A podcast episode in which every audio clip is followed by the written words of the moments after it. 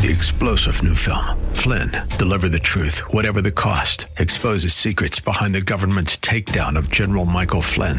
Flynn knew what the intel world had been up to. He ordered the first audit of the use of contractors. This set off alarm bells. He told the truth. He was the most dangerous person for Donald Trump to hire. They had to get rid of Flynn. Flynn, deliver the truth, whatever the cost. Available now. Watch it today. Go to salemnow.com. Salemnow.com. Good Friday is still good. This is Mission America with Linda Harvey.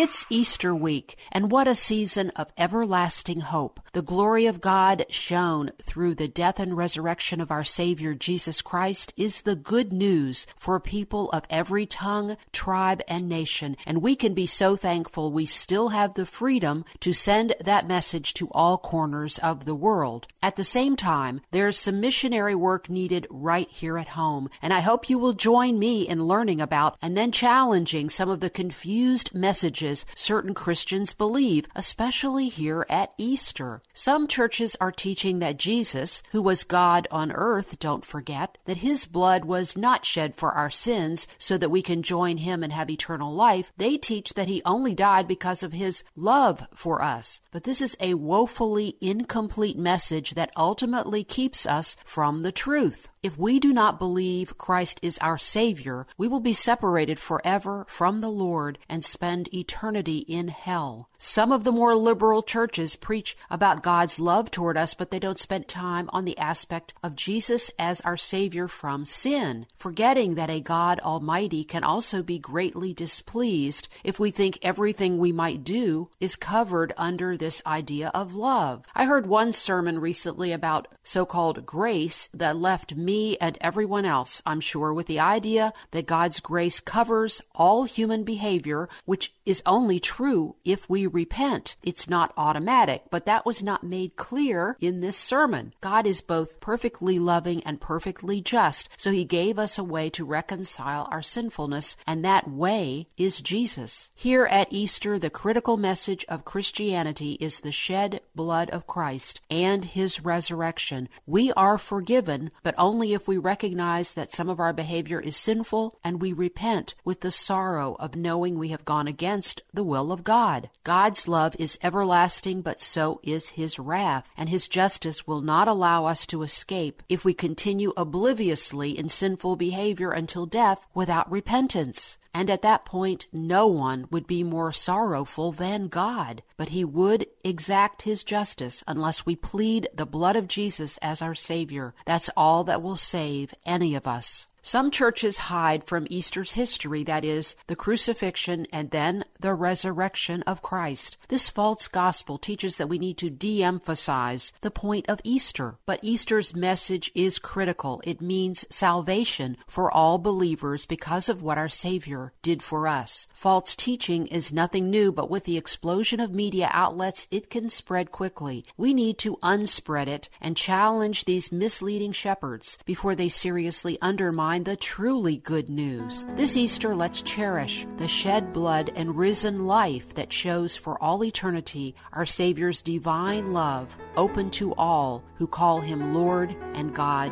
and Savior. I'm Linda Harvey. Thanks for listening and have a wonderful Easter. Hey friends, I want to take a quick minute to ask for your help. You know that I report on items relating to children in schools, and most of what I focus on is the homosexual and pro abortion agendas. Well, I'm hoping that if you know of local incidents in your schools, that you will email me. I want to keep people aware so we can all protect our kids. Just go to the contact section at missionamerica.com and send send an email. And thanks so much for your prayers and support.